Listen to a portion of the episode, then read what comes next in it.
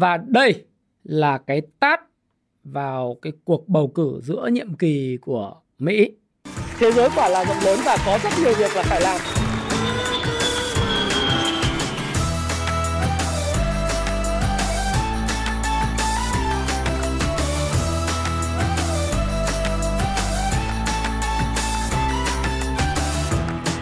Hi, xin chào tất cả các bạn. Chào mừng các bạn đã quay trở lại với channel của Thái Phạm.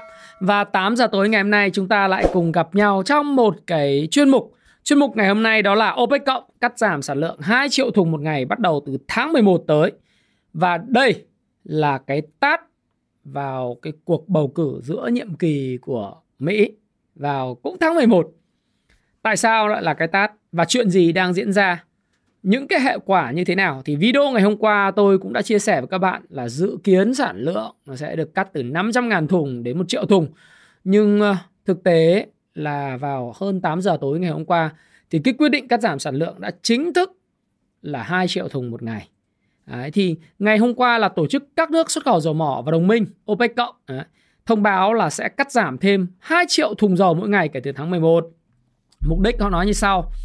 Theo một số nhà phân tích ấy như uh, nhà phân tích Rapidan Energy Group ông bác uh, ông Bob McLany ông nói rằng là mục đích cắt giảm của OPEC cộng là để ngăn chặn đà giảm giá dầu thô giá dầu thô kể từ mùa hè. Và nếu họ thành công thì giá xăng cũng sẽ ngừng giảm và dao động quanh mức giá hiện tại cho đến khi các cái tác động uh, của thị trường nó sẽ có những cái biến đổi. Đấy, thì ông nói như thế. Và ông nói rằng là việc cắt giảm nguồn cung lớn sẽ khiến Moscow hài lòng. Trong khi đó Ờ, tất nhiên là phải có cả thái tử Ả Rập Saudi à, ông cũng hài lòng và các nước OPEC cộng đồng cùng hài lòng. Duy chỉ có Mỹ và các nước phương Tây thì sẽ không có hài lòng. Và điều này nó minh chứng cho sự đoàn kết của khối OPEC và OPEC cộng bao gồm Nga à, và các nước có liên quan. Và tôi cũng nghĩ rằng những cái nhà quan sát à, cái cuộc chiến ngô thục ngụy 4.0 này thục từ hưởng lợi. Ngô bao gồm Trung Quốc và Ấn Độ cũng quan sát và mỉm cười, bởi vì miếng bánh quyền lợi cũng nghiêng về phía họ. Thì đó là cái điều mà chúng ta cũng đã nhìn thấy và kể cả là cái đất nước đó là ngụy 4.0 là Mỹ, thực ra thì cũng không có gì bất lợi nhưng cái bất lợi lớn nhất nó là cái cú tát vào giữa nhiệm kỳ bầu cử của Mỹ trong tháng 11 tới mà thôi. Tức là nó bất lợi là bất lợi cho cái đảng Dân Chủ chứ nó không bất lợi cho nước Mỹ. Bởi vì thực tế, nếu các bạn có số liệu các bạn lên trên Google, bạn nhìn, bạn đánh một cái từ khóa là quốc, bằng tiếng Anh nhé quốc gia là, quốc gia nào được hưởng lợi nhiều nhất từ việc giá năng lượng tăng mạnh? Suốt từ tháng 2 đến giờ. Bạn sẽ ngạc nhiên khi không phải là Nga, cũng không phải là Ả Rập Saudi và các nước OPEC cộng. Quốc gia mà xuất được nhiều tiền nhất, nhiều đô la nhất và thu được nhiều tiền từ việc bán dầu nhất lại chính là Mỹ. Mỹ là số 1. Nhưng cái quyền lợi này nó thuộc về những cái công ty dầu lửa của Mỹ. Và công ty dầu lửa thì thường là thuộc về à, những cái gọi là gia tộc, những cái công ty lớn này nó lại có cái uh, thiên hướng thiên về Đảng Cộng Hòa nhiều hơn là Đảng Dân Chủ. Đấy. Thì cái người không được hưởng lợi thì là Đảng Dân Chủ và là cái tát mà bầu cử giữa nhiệm kỳ. Nhưng người hưởng lợi lại chính là nước Mỹ và là tư bản Mỹ. Đấy, đó là cái mà các bạn cũng có thể xem được những chuyện gì đang diễn ra. Cái động thái này chúng ta phải bàn nó là cái động thái mạnh mẽ hơn dự báo của tất cả các nhà phân tích. Trong đó à, tôi cũng quan sát OPEC cộng trong thời gian dài thì tôi nhận thấy rằng là cắt giảm 500.000 thùng một ngày vào tháng 11 đã là kinh khủng rồi. Thì các bạn nhớ cái cuộc họp à, nháp vào tháng 8 vừa rồi họ đã nói họ cắt giảm trăm nghìn thùng. Mình bảo là cắt giảm trăm nghìn thùng ngày thì nó cũng giống như là kiểu tượng trưng không ngờ đến cái cuộc bầu cử à, cái, cái cái cuộc họp lần này họ lại cắt giảm à, một cách mạnh mẽ như thế. À, nó nó đi gọi là trái ngược và vượt qua dự đoán của các nhà phân tích. Và theo một số các cái chuyên gia thì cái tác động sẽ như nào? Ông Rohan Reddy giám đốc nghiên cứu của Global X ATF thì cho rằng là quyết định cắt giảm sản lượng có thể khiến giá dầu phục hồi lại mức 100 đô la mỗi thùng. Đấy, với giả định là sẽ không có bất cứ một cái à, quốc gia nào đóng cửa vì Covid. Thì các bạn cũng biết là trong cái tuyên bố đưa ra trong cái livestream của OPEC ấy, thì họ cũng nói một câu rằng là việc cắt giảm này thì để đối phó lại mấy vấn đề. Vấn đề thứ nhất đó là cái câu chuyện là Fed tăng lãi suất làm giảm tổng cầu. Đấy, nó rất là bất định, nó khiến giá xăng giảm xuống, giá dầu giảm xuống. Và giá xăng của Mỹ đã có chuỗi 98 ngày giảm liên tiếp. Đấy là một cái vấn đề người ta cũng phải đối phó. Cái thứ hai nữa là người ta phải đối phó là bởi vì cái chiến dịch zero covid của Mỹ à, của Trung Quốc cho đến ngày 16 tháng 10 này vẫn đại hội đảng vẫn chưa thấy cái gì tiến triển và nó giảm tổng cầu nghiêm trọng bởi vì Trung Quốc là một trong quốc gia tiêu thụ cái dầu lửa lớn nhất thế giới cùng với Ấn Độ. Đấy, họ nói rằng là họ cắt giảm nhằm mục đích là cân bằng cung cầu để bảo vệ quyền lợi của group thôi. Cái đấy tôi nghĩ là fair. Đấy. Và ông có nói thêm là quyết định này Ờ, sự bất ổn thì nó có thể quay trở lại cái thị trường và bất chấp những lo ngại về khả năng phục hồi của nền kinh tế toàn cầu và nguồn cung đang bị thắt chặt thì cái quyết định này là quyết định đứng về phía OPEC cộng. Và như tôi đã nói là Moscow là người được hưởng lợi. À, Ả Rập Saudi và các đồng minh của ông OPEC cộng cũng được hưởng lợi. Ấn Độ Trung Quốc được hưởng lợi. Và giới tư bản tài phiệt của Mỹ được hưởng lợi. Người chỉ thua thiệt duy nhất trong cuộc chơi này chính là Đảng Dân Chủ mà thôi. Đấy. Tại sao lại như vậy là bởi vì cái ờ, Nhà Trắng ấy, cái nguồn tin mà trước khi OPEC cộng họp thì vào ngày mùng 4 tháng 10 là Nhà Trắng đã phím sang OPEC cộng nói là À, theo nguồn tin này, người ta nói là một nguồn thạo tin cho hay là ngày mùng 4 tháng 10, Mỹ đã đề nghị OPEC cộng là không tiếp tục cắt giảm mạnh sản lượng trong bối cảnh chính quyền Washington à, đang tìm cách chặn đà tăng của giá dầu trong xăng dầu trong nước. Và theo nguồn tin trên thì phía Mỹ đã nêu rõ với các quốc gia OPEC cộng rằng các yếu tố cơ bản của nền kinh tế cho thấy hiện chưa phải là thời điểm phù hợp để cắt giảm sản lượng dầu thô. Chính bởi vậy khi cắt giảm thì đây là một hành động phá và thực sự với các bạn rằng là uh, như tờ, tờ những cái tờ báo bình luận hàng đầu cho thấy rằng là khi mà lợi nhuận giảm thì OPEC lại nghiêng về phía Nga nhiều hơn là nghiêng về phía Mỹ. Như tôi đã phân tích ngày hôm qua đó với các bạn, cái nguyên nhân về mặt cảm xúc sâu xa đứng đằng sau cái chuyện này đó chính là Bộ trưởng Năng lượng và An ninh Năng lượng của Ả Rập Saudi kiêm Thái tử à, của Ả Rập Saudi ông ta có một cái mối gọi là tôi nghĩ rằng là tư thủ và cảm xúc rất lớn với chính quyền hiện tại của tổng thống Joe Biden liên quan những cái vụ lùm xùm trong quá khứ đúng không? Nhưng cái đó nó ảnh hưởng cảm xúc bởi vì nói chung con người với vấn đề là không thích ghét thì chắc chắn là sẽ có những cái hành động mà đi ngược lại với những người mà ờ, mình không ưa phải không? Nên ông thái tử hay ông hoàng đế hay ông nào ông nào thì dựa trên cái siêu cò nói rồi nó phải dựa trên cái cái cảm xúc Đấy, con người mà yêu quý yêu ghét cái thứ hai liên quan tiền Đấy. giá dầu mà ở mức cao thì OPEC cộng người ta được hưởng lợi và Ả Rập Saudi người ta cũng có tiền mà nhất là Ả Rập Saudi thì đang muốn xây dựng cái thành phố mà à, một cái thành phố đường thẳng dọc 50 km đấy, sẽ cạnh tranh với lại Dubai đấy. Và người ta sẽ sử dụng năng lượng tái tạo hoàn toàn. Nên các bạn có thể xem lại cái mô hình đấy trên uh, internet. Thì rõ ràng họ cần nhiều tiền. Họ cần nhiều tiền. Và thực sự là cái cái này nó đi ngược lại với lợi ích của đảng dân chủ hiện tại. Bởi vì đảng dân chủ đang tiếp ừ, tìm cách xả kho và tiếp ừ, kho dầu khí và tiếp tục kêu gọi đồng minh xả mà. Và thực sự là hồi tháng 7 đích thân tổng thống Joe Biden Joe Biden là đã đến Ả Rập Saudi để hàn gắn mối quan hệ với Ả Rập Saudi. Nhưng mà ờ, nói chung là trước đó bất đồng, định chia tay ra bắt, nhưng mà cuối cùng là Ả Rập Saudi vẫn, thái tử Ả Rập Saudi vẫn không đồng ý. Đấy. và thực sự là Nhà Trắng ngay sau cái, cái quyết định ờ, cắt giảm sản lượng à, của OPEC cộng 2 triệu thùng này là Nhà Trắng phản ứng gay gắt ngay. Đấy. Thượng nghị sĩ Chris Murphy đánh giá việc cắt giảm sản lượng cho thấy sự chuyến thăm của ông Joe Biden năm nay là không mang lại kết quả, là bắt đầu chĩa mũi rùi vào tổng thống Joe Biden rồi. Và đấy ông nói một câu là khi lợi nhuận giảm thì Ả Rập Saudi chọn người bạn Nga thay vì người Mỹ. Đấy. Và ngay lập tức những cái thành viên trong cabinet Ờ, nội các của ông Joe Biden phát biểu như sau này. Trong một tuyên bố chung là Cố vấn an ninh quốc gia Mỹ Jake Sullivan và Giám đốc Hội đồng Kinh tế Quốc gia Brian DC cho biết là ờ, uh, Desi cho biết là Tổng thống rất thất vọng trước quyết định của OPEC cộng uh, trong việc giảm hạn ngạch uh, xuất khẩu khi kinh tế toàn cầu đang đối phó với các động tác động tiêu cực từ Ukraine. Nói chung là tát mạnh đấy tại sao chúng ta bầu nói là tại sao tắt mạnh vì bầu cử đang đến gần mà đối với cử tri Mỹ, thì cái việc mà ông Joe Biden lên nhận công vào tháng 8 là làm giảm giá xăng, họ cũng happy chút bởi vì giá xăng đạt đỉnh rồi nó lao dốc 98 ngày. Bây giờ giá xăng bắt đầu tăng trở lại. Nhất là giá xăng ở các khu vực nhập khẩu ở phía bờ Tây bang California là nơi mà ủng hộ Đảng Dân Chủ có truyền thống là cái bang đấy là bang xanh. Bang đấy luôn luôn là bang xanh. Thì người ta ủng hộ Dân Chủ. Thì giá xăng nó tăng.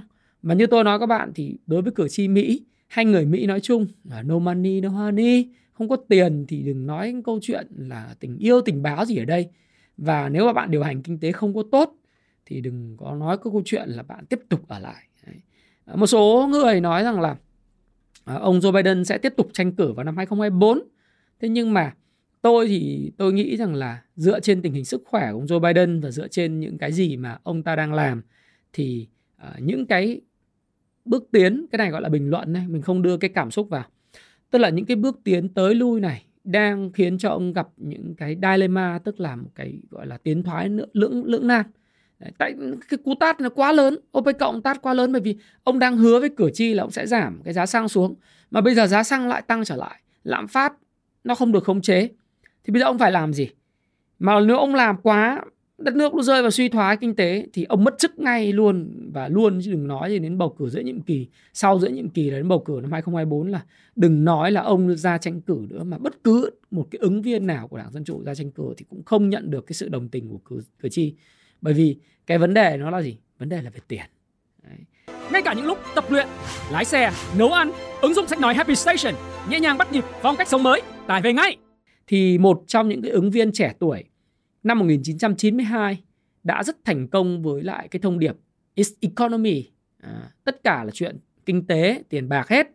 Người Mỹ có câu là It's economy, it's money, stupid.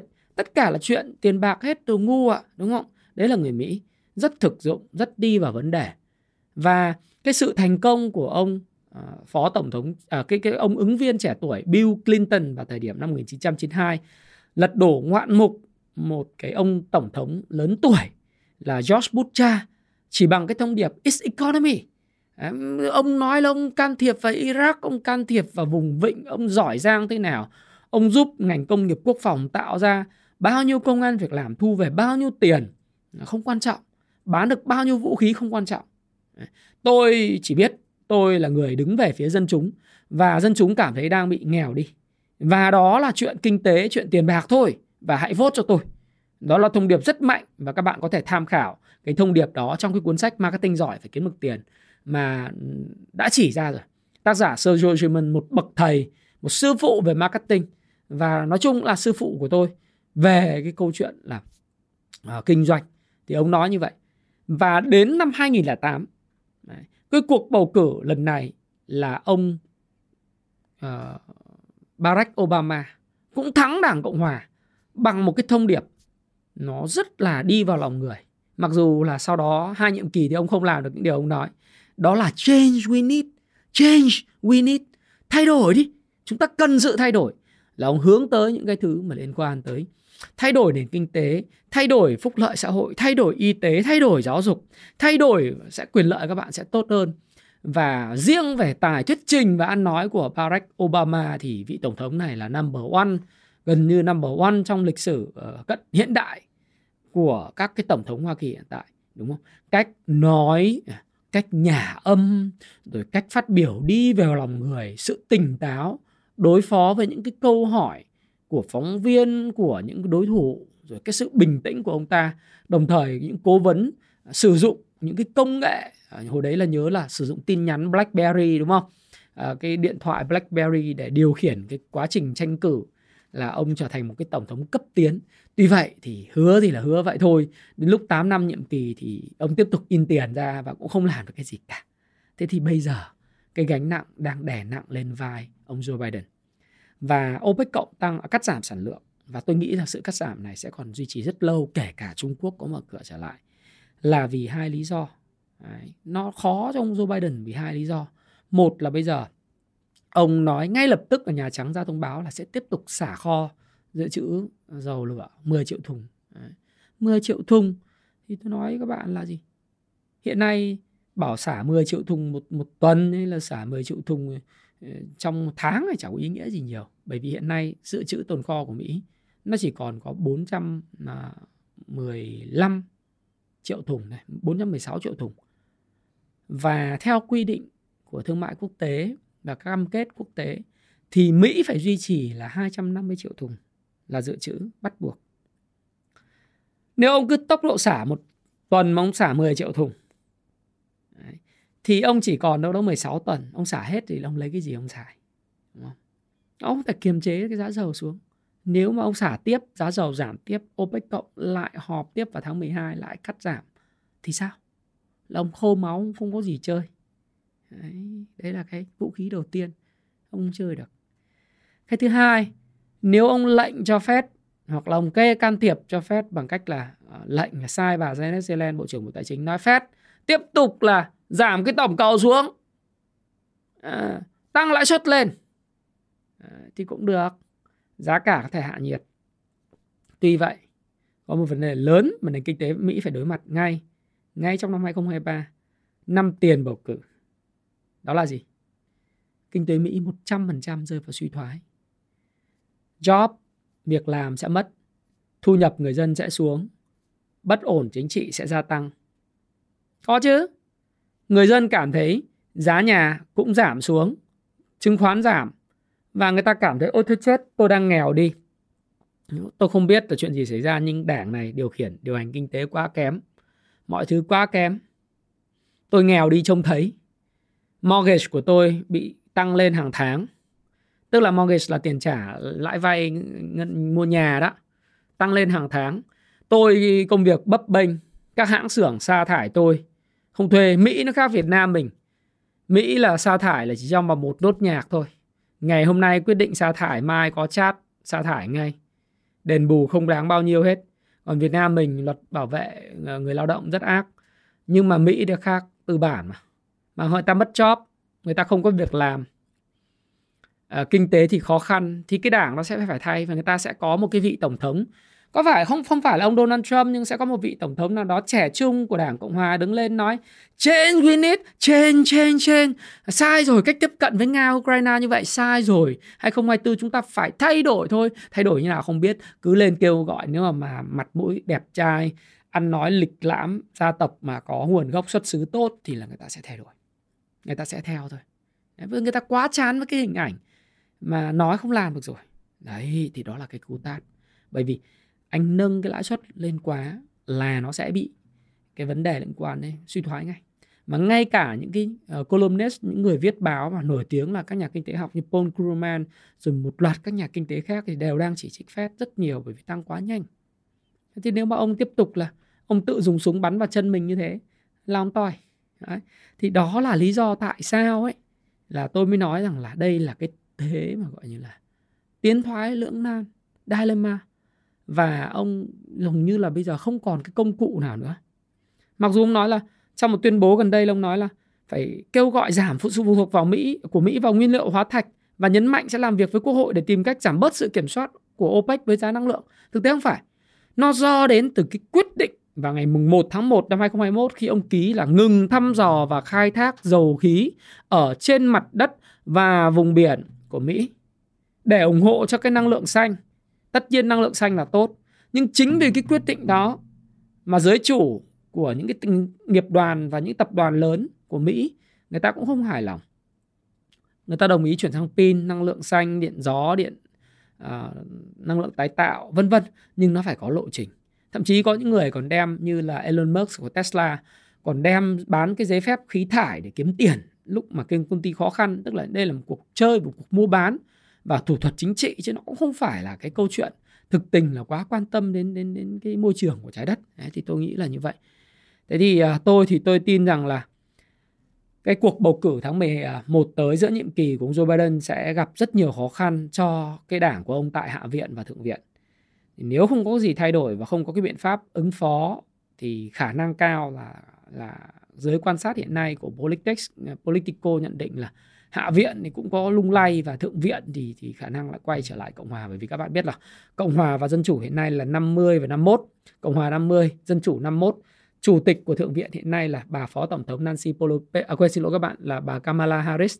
Đấy cho nên là là là dân chủ chỉ hơn có một người thôi. Đấy thì nếu như mà trở nên yếu đuối trong câu chuyện hiện tại và xả có những quyết định kinh tế kém thì cái, cái quyết định từ giờ đến khoảng độ tầm có mưa một tháng rưỡi nữa là sẽ phải trả giá. Và chúng ta hãy cùng chờ xem xem Fed sẽ tiếp tục làm cái gì. Nhưng nếu tiếp tục tăng 0,75 0,5% thì cái zoom của Fed cũng không còn nhiều. Nếu không muốn là lặp lại sai lầm của ông Paul Volcker. Nhưng thực sự khi các bạn theo dõi đến đây thì các bạn sẽ thấy là cái cuộc chiến ngô thục ngụy 4.0 nó trở nên rất phức tạp và cực kỳ thú vị. Cái mâu thuẫn lớn nhất nó không phải là Nga và Ukraine. Cái mâu thuẫn lớn nhất trên toàn cầu hiện tại nó vẫn là cuộc chiến tranh tiền tệ và cái quyền in tiền, quyền tài phán đối với đồng tiền quốc tế và quyền để cho một cái thế giới đa cực. Thì đây là một cái câu ờ, nói chung là một cái trạng thái mở và việc của chúng ta đầu tư là chúng ta phân tích những cái yếu tố như thế này.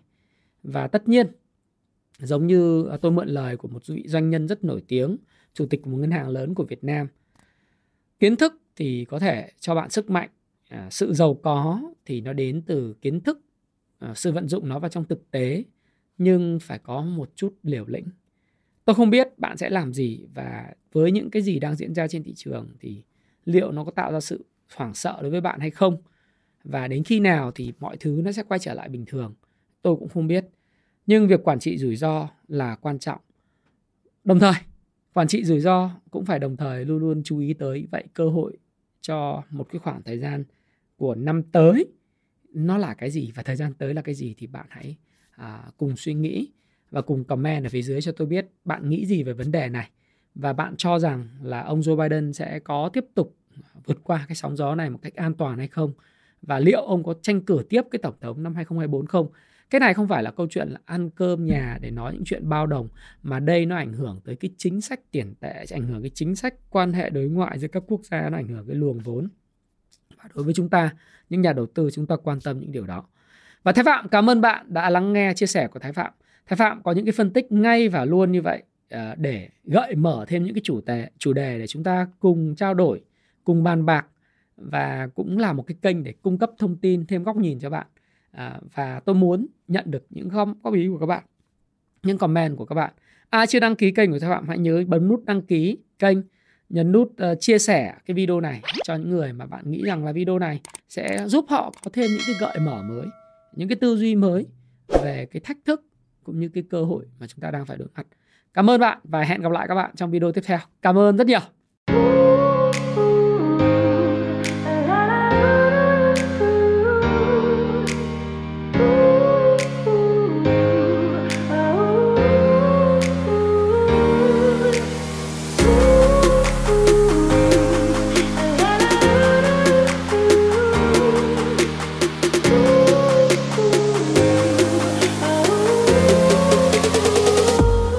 Nào là khóa học hiện tại về chứng khoán ở Việt Nam có số lượng học viên đông đảo, có mặt tại Hồ Chí Minh và Hà Nội. Nếu bạn đang tìm kiếm một phương pháp làm giàu hiệu quả mà nhanh lại không cần phải làm gì thì rất tiếc đây không phải là khóa học dành cho bạn. Ở khóa học này, tôi chỉ cung cấp cho bạn tư duy và công cụ hữu hiệu để giúp bạn kiếm tiền và làm giàu bền vững. Ở đây là nơi bạn được nghe những kiến thức thật nhất, thực chiến nhất từ những trải nghiệm rất thật của tôi, Thái Phạm, với hơn 15 năm kinh nghiệm lăn lộn từ thị trường và đã từng trải qua rất nhiều thất bại. Và tại khóa học này, tôi đã giúp hơn 1.000 học viên kiếm tiền hiệu quả. Tôi xin giới thiệu với bạn khóa học Cung Phu Chứng Khoán. Khoa học sẽ giúp bạn thay đổi tư duy, nhận thức đúng đắn về đầu tư, về kinh doanh cổ phiếu. Bạn hiểu về cả phân tích cơ bản, phân tích kỹ thuật và cách kết hợp cả hai trình chinh phục lượng kiến thức khổng lồ có thể nói là trong một thập kỷ 15 năm hoặc là một thập kỷ để bạn có thể tự tin hơn trên thị trường chứng khoán và thành công thuộc về nhóm 5% những người kiếm được tiền trên thị trường chứng khoán.